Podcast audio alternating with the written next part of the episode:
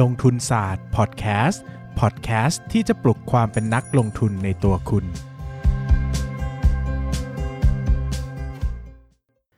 สวัสดีครับ ยินดีต้อนรับเข้าสู่รายการลงทุนศาสตร์พอดแคสต์รายการที่จะชวนทุกคนพัฒนาความรู้ด้านการเงินและการลงทุนไปด้วยกัน วันนี้นะครับเป็นตอนรองสุดท้ายแล้วสำหรับลงทุนศาสตร์เลคเชอร์วันนี้จะมาแบบสั้นๆ กระชับกระชับได้ใจความนะครับ โดยจะพูดเนื้อหาโดยสรุปรวมรวบยอดตั้งแต่เลคเชอร์ตอนแรกจนถึงเลคเชอร์ตอนสุดท้ายนะครับ ซึ่งเดี๋ยวสัปดาห์หน้าจะเป็นกรณีศึกษาเนอะจะยกหุ้นมา 1 ตัว แล้วก็ลองวิเคราะห์ตามแบบที่สอนให้ดูนะครับ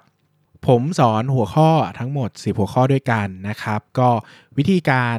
ทำเลคเชอร์นะครับหรือวิธีการวิเคราะห์หุ้นตามแบบเลคเชอร์ของผมที่ผมออกแบบไว้เนี่ยก็ทำได้ง่ายมากครับก็คือเริ่มต้นจากการวิเคราะห์ตามหัวข้อที่ผมให้ไว้นะครับอันดับที่ 1 ก็คือวิเคราะห์ปัจจัยมหภาคนะครับดูว่าปัจจัยระดับประเทศเนี่ยมีผลอย่างไรบ้าง ต่อลักษณะธุรกิจ หรือว่าอุตสาหกรรมที่เราสนใจประเทศที่เราอยากจะไปลงทุนนั้น เหมาะกับการลงทุนในอุตสาหกรรมไหนธุรกิจแบบใด รวมไปถึงธุรกิจที่เราสนใจ หรือหุ้นที่เราสนใจเนี่ยได้รับผลได้รับปัจจัยอย่างไรกับเหตุการณ์ระดับประเทศบ้างนะครับ ก็ตัวอย่างที่ผมจะให้ไปก็คือตัวการใช้ Five Forces Model นะครับ รวมไปถึงใช้ตัวเลขทางเศรษฐกิจต่างๆ ที่ควรทราบไม่ว่าจะเป็น GDP นะครับ หรือว่าตัวของ GDP per capita นะครับ อัตราเงินเฟ้อนะครับ ต่างๆ ที่ผมได้พูดไปแล้วนะครับ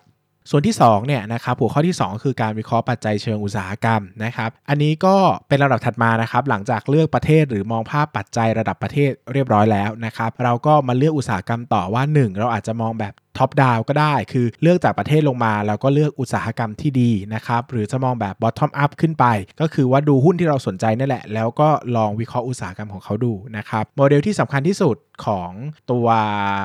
อุตสาหกรรมนะครับก็คือ Five Forces Model ที่ผมพูดไปแล้วนะครับแรงกดดันทั้ง 5 ใครสนใจนะครับก็สามารถย้อนกลับไปดูกันได้นะครับฟังกันได้ พอหลังจากวิเคราะห์มหาภาคเสร็จแล้ว วิเคราะห์ปัจจัยเชิงอุตสาหกรรมเสร็จแล้วนะครับขั้นต่อไปก็คือวิเคราะห์บริษัทนะครับโดยการวิเคราะห์บริษัทเนี่ยเราจะแบ่งเป็น 2 ส่วน คือวิเคราะห์เชิงคุณภาพ และการวิเคราะห์เชิงปริมาณ วิเคราะห์เชิงคุณภาพนะครับผมก็จะแนะนำว่าให้วิเคราะห์ด้วยหลายโมเดลด้วยกันนะครับตั้งแต่ business life cycle นะครับเอ่อ BCG metric นะครับรวมไปถึงโหมดนะครับ durable competitive advantage ทั้ง 5 ของธุรกิจนะครับ แล้วนำข้อมูลทั้งหมดสรุปรวบยอดเป็น SWOT analysis นะครับ เอาตัวที่เด่นที่สุดสักอย่างละ 3 ข้อนะครับในขณะที่ข้อมูลเชิงปริมาณนะครับ ก็ต้องไปวิเคราะห์งบการเงินเป็นหลักนะครับ ไล่ตั้งแต่งบสถานะทางการเงินนะครับ งบแสดงสถานะทางการเงินคืองบดุลนะครับ ดูความสามารถในการอยู่รอดนะครับ งบกำไรขาดทุนเบ็ดเสร็จนะครับ ดูความสามารถในการทำกำไร แล้วก็งบกระแสเงินสดนะครับดูความสามารถในการสร้างกระแสเงินสดนะครับรวมไปถึงใครที่อาจจะศึกษาหาความรู้เพิ่มเติมนะครับก็สามารถศึกษางบตัวอื่นเพิ่มเติมได้นะครับตั้งแต่หมายเหตุประกอบงบการเงิน งบแสดงส่วนการเปลี่ยนแปลงของส่วนของผู้ถือหุ้นนะครับแล้วก็ความเห็นผู้สอบบัญชีนะครับแล้วก็หลังจากนั้นก็สามารถนำไปวิเคราะห์อัตราส่วนทางการเงินที่สำคัญได้นะครับ ผ่านไป 4 ข้อแล้วนะครับ ข้อที่ 5 คือการวิเคราะห์ผู้บริหาร อันนี้อาจจะยากสักหน่อยนะครับ แต่ผมก็ให้หลักไปหลายข้อเนาะ หลักๆ ก็คือไปดูความโปร่งใสของผู้บริหารนะครับ ดูแรงจูงใจ ดูลักษณะการทำเขาเรียกว่าทำอะไรที่ดูไม่ค่อยโปร่งใสของเขานะครับไปดูมาเหตุประกอบงบการเงินนะครับดูการซื้อขายหุ้นของเขาว่ามีลักษณะมีนัยสำคัญ มีลักษณะเป็น insider trading หรือเปล่านะครับ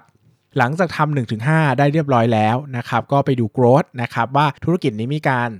เติบโตอย่างไรบ้างนะครับ ผมก็ให้หลักไปแล้วหลายข้อเลยตั้งแต่ดู growth ตั้งแต่เอ่อ price and quantity นะครับ ดู market กับ product นะครับ ดู business กับ management นะครับ ดู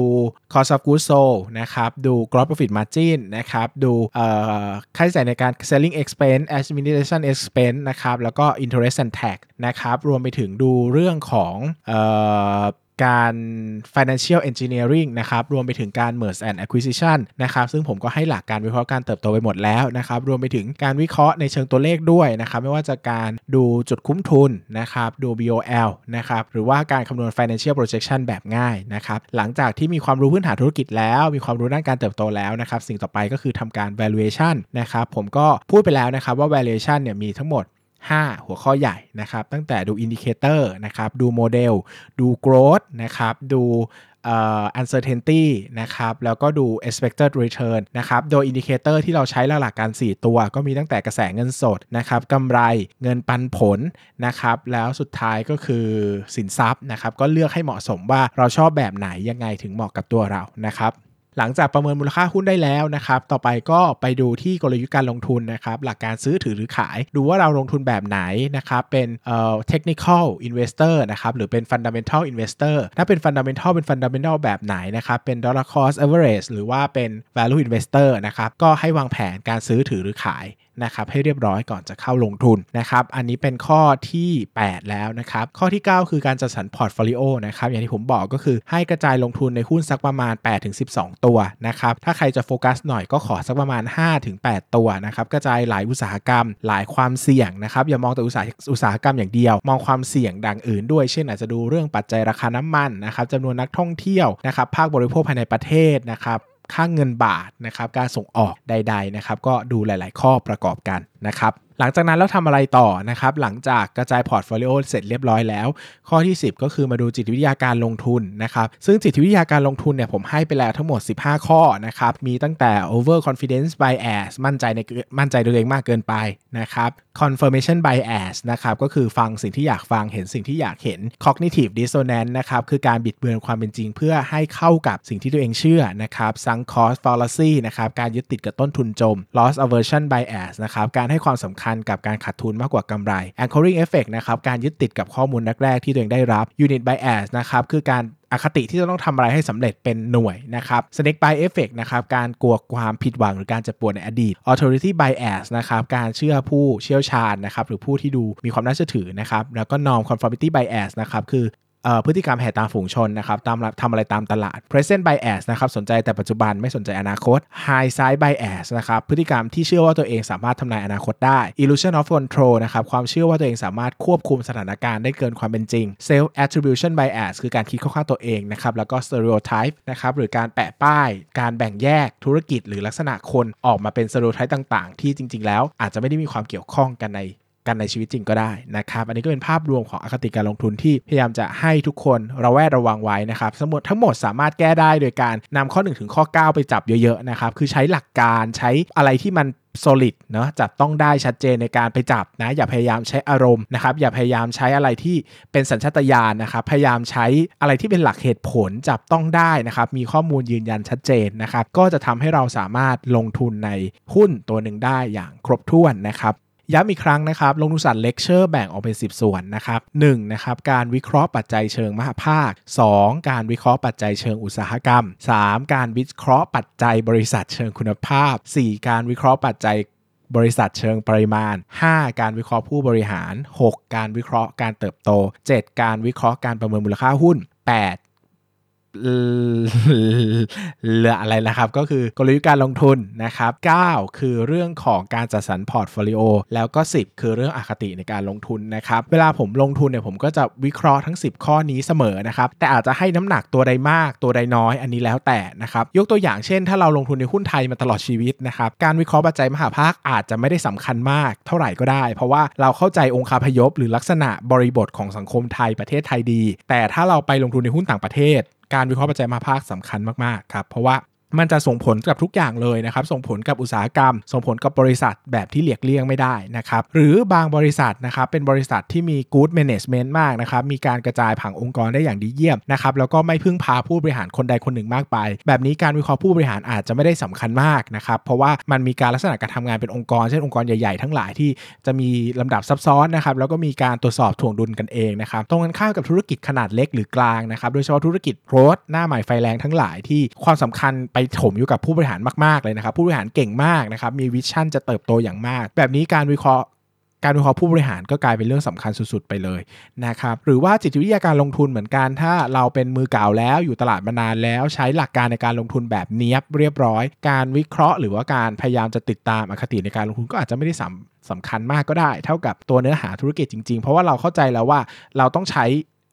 ตะกะมากกว่าอารมณ์ในการลงทุนเนาะแต่ถ้าเป็นมือใหม่นะครับผมก็จะย้ำเน้นว่าเอ้ยจริง ๆ แล้วเรื่องจิตวิทยาการลงทุนเป็นสิ่งที่หลายคนหลีกเลี่ยงหมายถึงว่าไม่ค่อยได้ให้ความสำคัญเท่าไหร่นะครับดังนั้นเนี่ยในแต่ละคนเนาะเราก็จะมีเรื่องของการเวทน้ำหนักเวท สิ่งที่ต้องทำต่างกันนะครับรวมไปถึงหุ้นแต่ละตัวก็มีลักษณะที่ต้องเวทต่างกันด้วยนะครับเช่นหุ้นบางตัวเราอาจจะเห็นแบเบอร์เลยว่าโอ้โหคุณภาพธุรกิจเยี่ยมยอดมากเป็นผู้ชนะในอุตสาหกรรมอย่างยาวนาน งบการเงินดูยังไงก็ดีอะมันไม่มีจุดบกพร่องเลยนะครับเราจะต้องไปให้น้ำหนักกับการ valuation เยอะเพราะว่าหุ้นที่มันดูดีมากๆเนี่ยแบบนี้เนี่ยราคามักจะแพงนะครับตรงข้ามกับหุ้นที่ดูรู้ว่ายังไงก็ถูกเนี่ยบางทีเรารู้สึกว่าหุ้นนี้มันถูกมาก PE ต่ำต่ำสิบตลอดการอย่างเงี้ยแต่ทำไมมันมีเหตุผลอะไรในเชิงคุณภาพหรือเปล่า แบบนี้อาจจะต้องไปแกะ ตัวธุรกิจเยอะไปดูงบการเงินเยอะว่าเฮ้ยทำไมคนถึงไม่ชอบคนถึงไม่สนใจนะครับ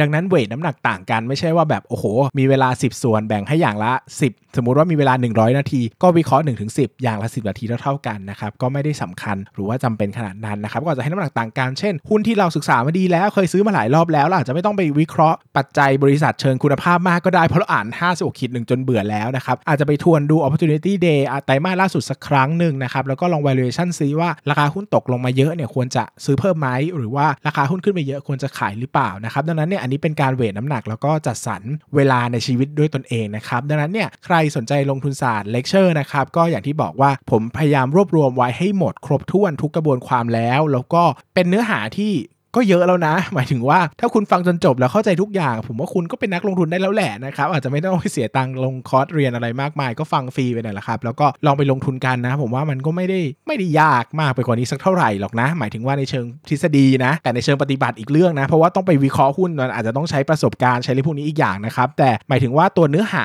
หลักใหญ่ใจความในการเรียนก็ประมาณนี้แหละนะครับ ยกยกเว้นอาจจะมีเรื่องของงบการเงินที่โอเคอะผมอาจจะต้องขีดเส้นใต้ว่าเยอะหน่อยในการไปศึกษาเพิ่มนะครับหรือว่า valuation ที่อาจจะละเอียดอ่อนหน่อยนะ แต่ต้องใช้ประสบการณ์ใช้อะไรก็ว่ากันไปนะครับ แต่โดยภาพรวมแล้วผมตั้งใจจัดลงทุนศาสตร์เลคเชอร์ให้ทุกคนเห็นภาพสิ่งที่ควรจะต้องรู้นะครับว่าเรารู้อะไรบ้างและยังไม่รู้อะไรบ้างนะครับ ตรงไหนขาดตกบกพร่องก็ไปสามารถไปเติมไปหาข้อมูลกันเพิ่มได้นะครับสำหรับลงทุนศาสตร์เลคเชอร์ก็เทปนี้เป็นเทปรองสุดท้ายแล้วนะครับเทปหน้าจะเป็นการให้กรณีศึกษาหุ้น 1 ตัวนะครับแล้วก็จะปิดลงทุนศาสตร์เลคเชอร์อย่างเป็นทางการนะครับยังไม่รู้ว่าอนาคตจะมี จะมีช่วงอะไรมาแทนนะผมก็เปลี่ยนไปเรื่อยๆนะครับมันจัดมาจะ 300 EP แล้วนะครับบางทีมันก็หมดมุกจะพูดเหมือนกันนะครับก็พยายามจะมีสาระไว้ให้ตลอดนะ แต่บางทีก็มีช็อตบ้างอะไรบ้างก็ฝาก